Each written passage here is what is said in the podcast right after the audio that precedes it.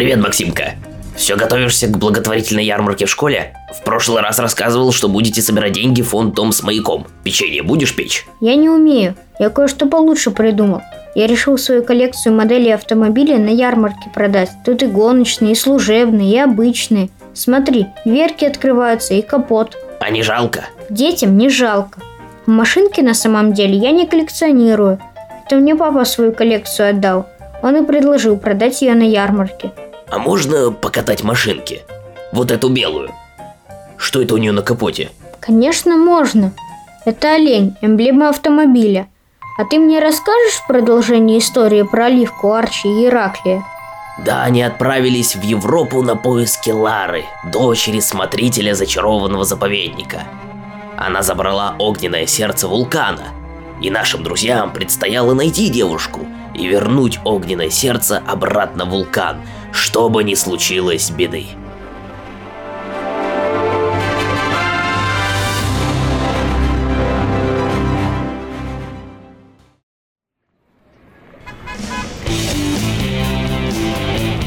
Смотрите, по телеку погоню показывают. Ну у них и нравы. Человек нарушает правила дорожного движения, а они его в шоу показывают – Иракли через витрину магазина электроники смотрел на яркие огни полицейских маячков. По местному каналу шла в прямом эфире погоня. За черным автомобилем по дорогам неслась вереница полицейских машин с сиренами и красно-синими всплесками над крышами. Погоня! Какой популярный канал обходится без нее? Один бежит, другой догоняет. Таков непреложный закон шоу-бизнеса.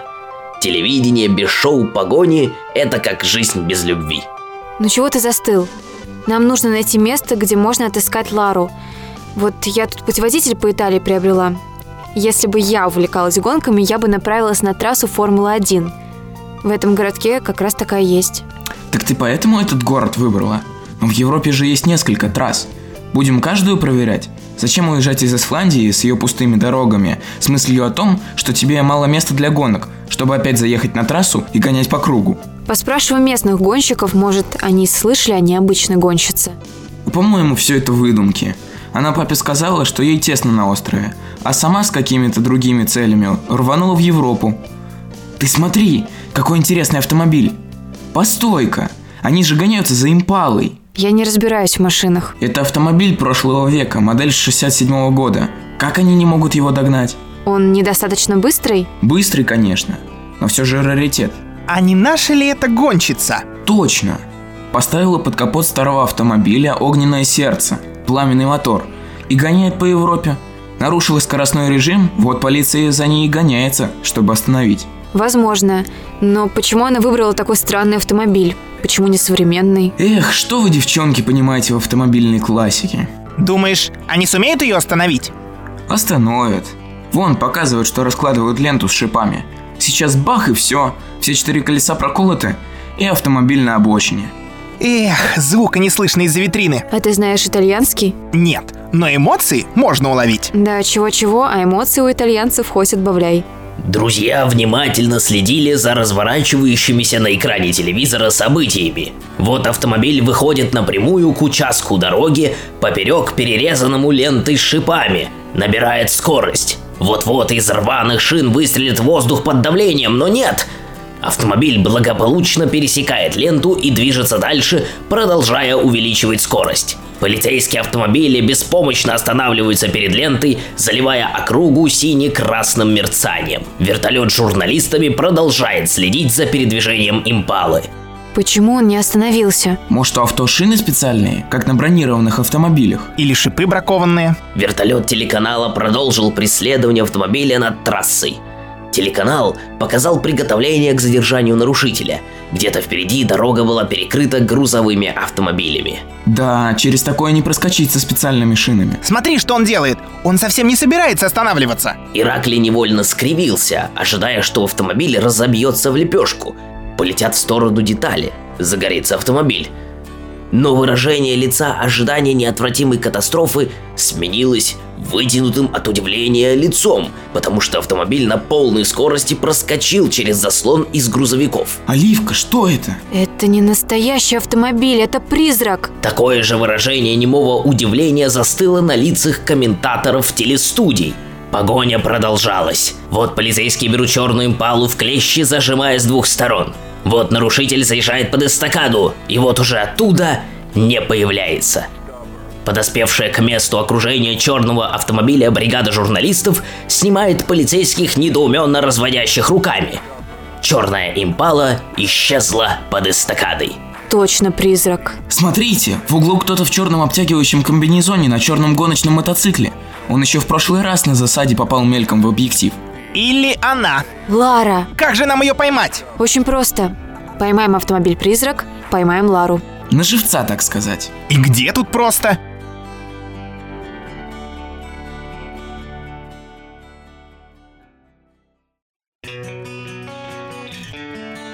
В горах к северу от торговой столицы Италии Милана в кустах девочка, мальчик и кот устроили засаду.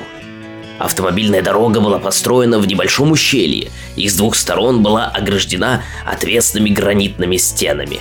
С небольшого выступа над дорогой, где рос единственный на этом участке куст, притаились охотники за призраком. Торчим тут у всех на виду. У кого на виду? Кругом ни души. А почему машин на дороге нет вот уже полчаса? И почему ты решила, что призрак рванет сюда? А полицейские за ним не погонятся? Я понимаю твое нетерпение, но зачем же вопросы по кругу задавать одни и те же? Я же уже говорила, итальянская полиция вдруг получила кучу сообщений от очевидцев, что машину видели на трассе по направлению к Риму. Поэтому все силы брошены туда. Во-вторых, судя по репортажу, призрак мчал строго на север. А это единственная дорога на его пути, ведущая через перевал на север. В-третьих, на переезде через железную дорогу сломался тепловоз, движение на север перекрыто, а севернее на дороге случился обвал. Дорога тоже перекрыта. Это ты диверсию устроила? Нет, это совпадение, я тут ни при чем. В полицию, каюсь, сообщения от взволнованных граждан поступили не без моего участия.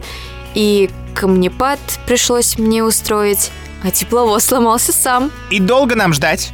Обеденное время приближается. Тебе лишь бы поесть. Э, Вот, держи. Пармской ветчины взяла с собой, как чувствовала, что ты будешь капризничать. Эх, я тоже перекусил бы. Ну, началось. Стоп! Перекус откладывается. Смотрите, что несется по дороге.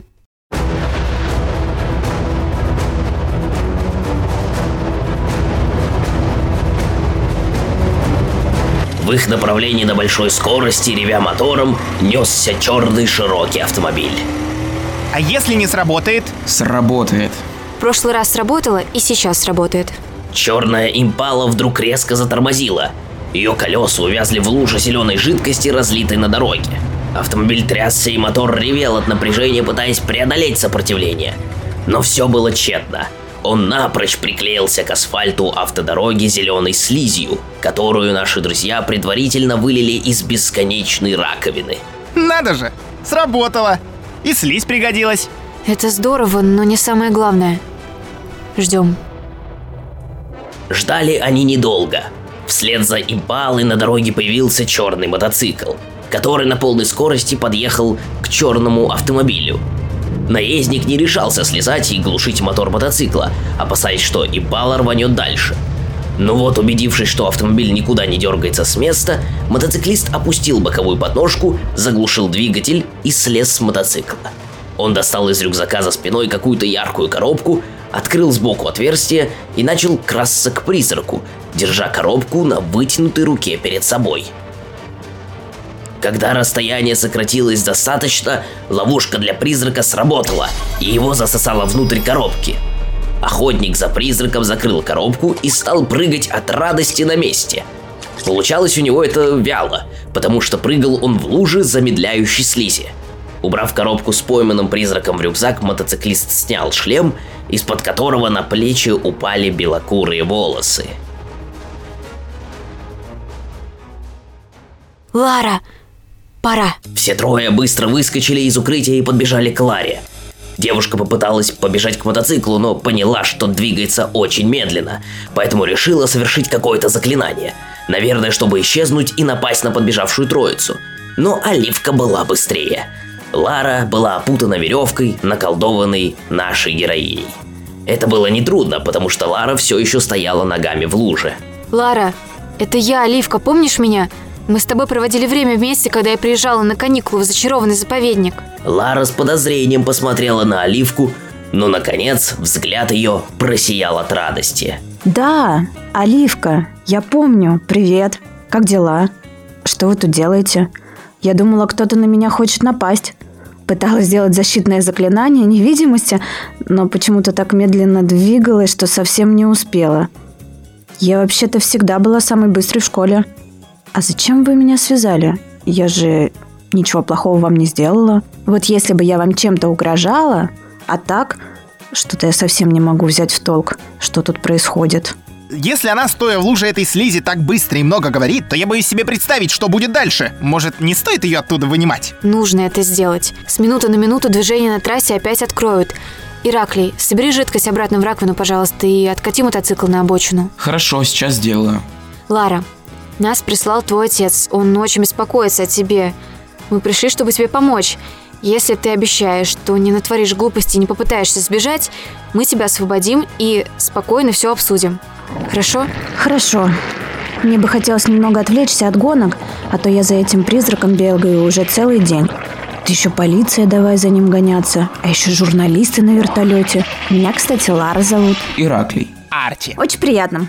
А вертолет такой настырный, я все думаю, когда же он на дозаправку уйдет. А он, оказывается, в паре работает с другим. Только один улетит, сразу другой, тут как тут. А полиция? Не, они, конечно, молодцы, делают свою работу, но ничего не скажешь. Все по инструкции преследовали, потом ловушки расставили. Вот у них были лица, когда призрак пролетел сквозь заторы грузовиков.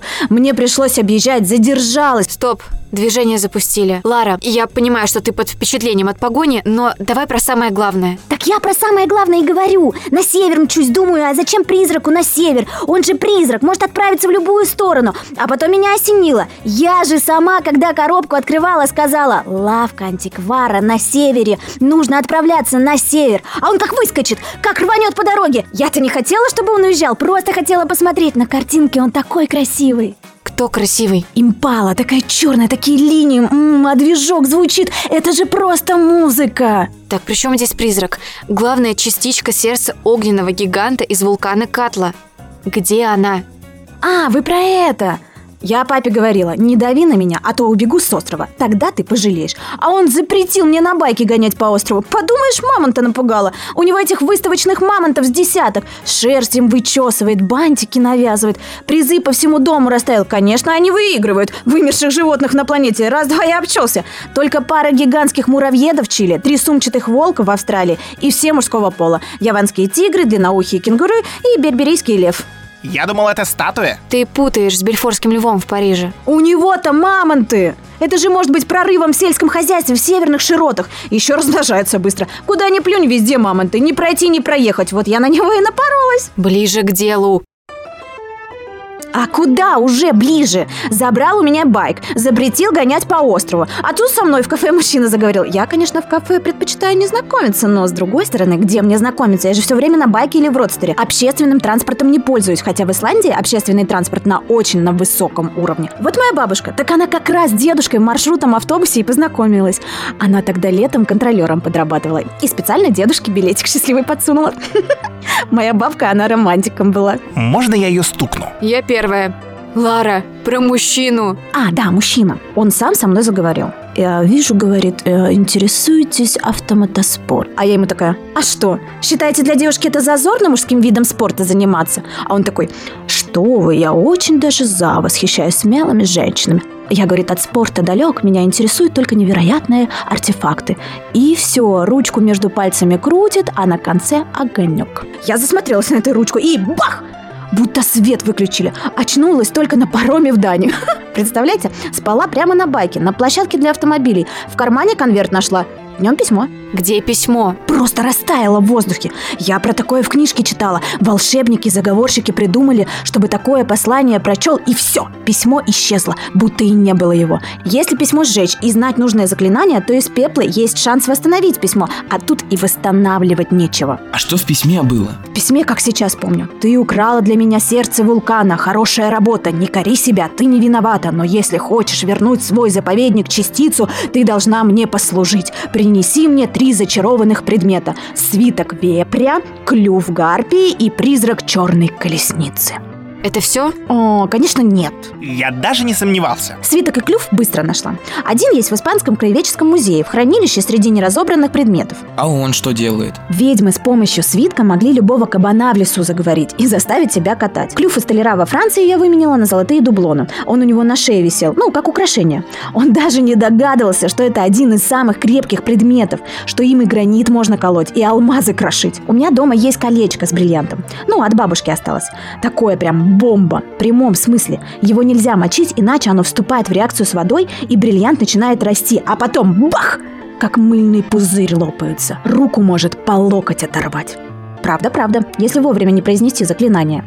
Семейная реликвия. Бабушка перед тем, как подружкам хвастаться размером бриллианта на обручальном кольце, всегда дышала на него. В дыхании же есть немного влаги, вот и бриллиант немного рос. Я уже забыл. Что там главное? Лара, сосредоточься. Расскажи, что было в письме про то, куда нужно вести предметы. Норвегию. Я была как-то в Норвегии по обмену студентами школы волшебства. У них там в школе такая большая... Куда в Норвегию? Согнефьорден, севернее Бергена. Мы тогда во время обмена с русалками познакомились на фьордах. Стоп, э, вру. Это было не тогда. Это было, когда мы с мамой ездили на ярмарку в Осло, да.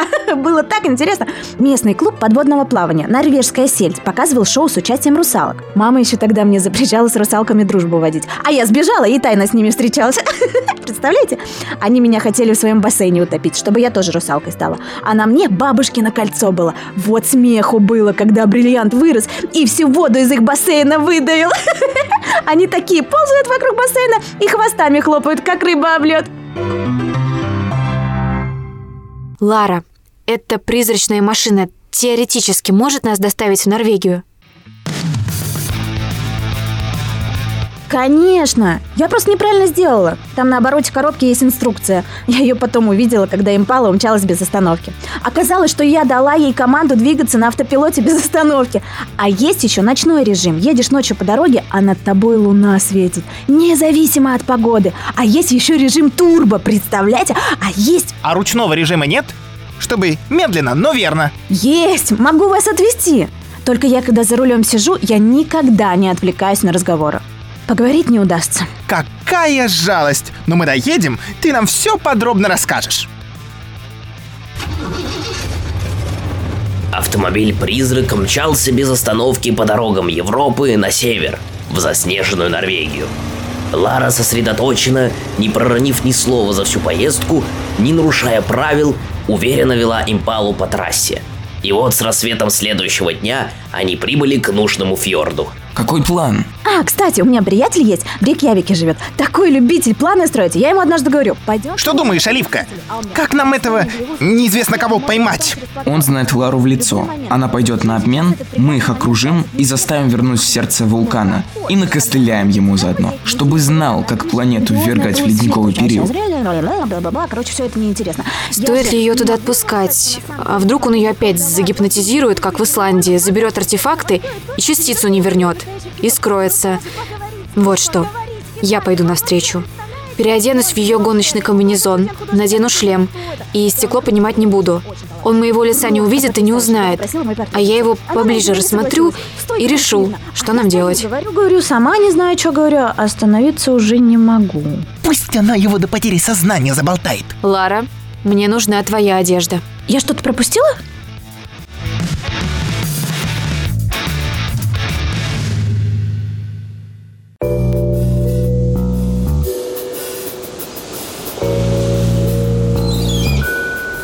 Свинцовые тяжелые тучи медленно двигались над смотровой площадкой над фьордом Согне Фьорден. Работяга ветер толкал их на север, в Арктику, чтобы там охладить наполнить зарядами снега и вернуться обратно со снежной бурей.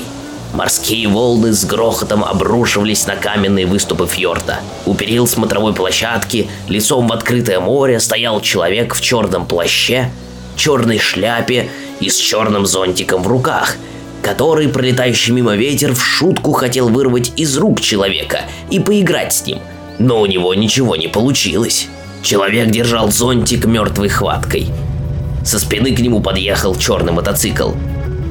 От него человеку в черном подошла девушка в облегающем комбинезоне в мотоциклетном шлеме. Забрало тонированного шлема было опущено.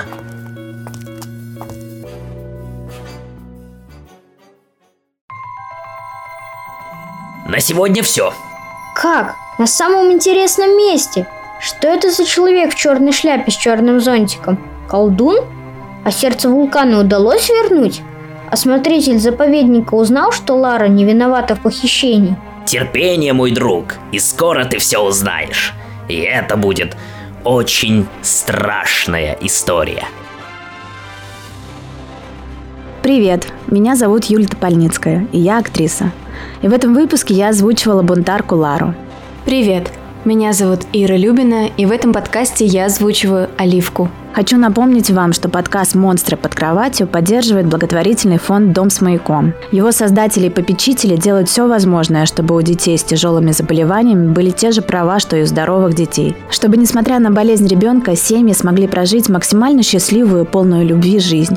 И чтобы ни один ребенок не страдал от боли и не оказался один. У Даны тяжелое поражение центральной нервной системы. Она родилась недоношенной и первые четыре месяца провела в больнице. Сейчас Дане два года. Она не может говорить и ходить. Пока получается только переворачиваться, но и на это нужно много сил. Дана очень ласковая, любит, когда с ней играют родители. Она улыбается и реагирует на прикосновения, звуки и любит разные песни. Мама и папа каждый день занимаются с дочкой зарядкой и ставят Дану в специальный вертикализатор опору. Все это нужно, чтобы организм девочки привыкал к нагрузке и правильно развивался. Родители самостоятельно справлялись с уходом за Даной, но со временем стало труднее. Семья обратилась за помощью в детский хоспис «Дом с маяком». Чтобы Дана получала все необходимые вещества и витамины, набиралась сил и развивалась, родителям нужно добавлять в ее рацион лечебное питание. Запас такого питания на год стоит 153 224 рубля, и Дом с маяком открывает сбор на эту сумму – в описании к выпуску вы найдете все удобные способы, по которым можно сделать пожертвования. Там же можно узнать больше о подопечном, о фонде и его деятельности. Мы будем рады, если вы поддержите наш подкаст, чтобы он выходил дольше и чаще. Поделитесь выпуском в социальных сетях, чтобы больше людей узнали о фонде и его подопечных. Оставляйте отзывы в Apple подкастах и на платформе CastBox и везде, где слушаете нас. Большое вам спасибо. И до встречи в новых выпусках. Пока.